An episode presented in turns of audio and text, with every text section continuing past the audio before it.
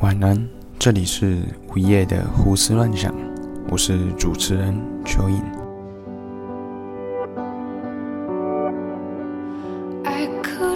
突然想到，我还没有自我介绍，真的很抱歉，让你突然就听到一个陌生人的自言自语。那这集就来自我介绍一下，我开始 podcast 的动机跟背景吧。我是蚯蚓。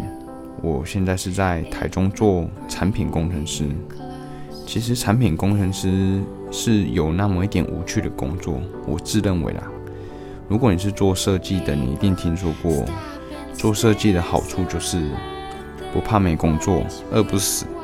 可是大多人的朋友如我一样，就是做这种程度的设计，无法像草间弥生等等那些厉害的创作者一般。当然，这也跟他们投入的心血和机遇有很大的关系。那我就不多谈了。我也算是社会新鲜人吧，工作也才一年多，私下的兴趣不外乎就是美食了。运动的话，喜欢健身，主要也是为了身体的健康。也发现定期的运动能让我更加的自律。那说这么多自己的事，来谈谈为什么做 podcast 吧。其实就像我字件上说的，我是一个很爱吵，哦不，我是一个很吵，然后爱说话、内心戏又很多的双鱼座。所以很多事情、很多言语，我知道不是每一个朋友都适合跟你讨论，或是愿意听你诉说。所以我在网上看到这个模式、这个平台的时候，我就觉得或许。有人也喜欢诉说或善于倾听的，也可能突然有个人听了我的言语，跟我有一样的感受跟想法，这是多么让人开心的一件事情啊！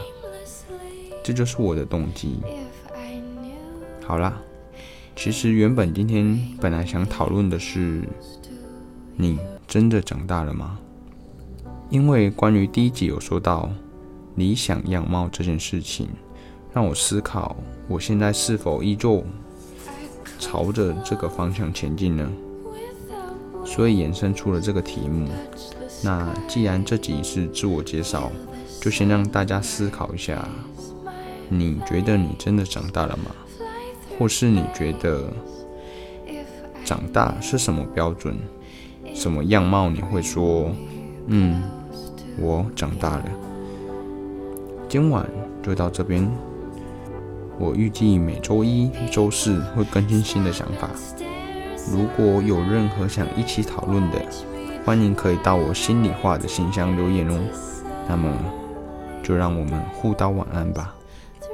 我们下次见，晚安。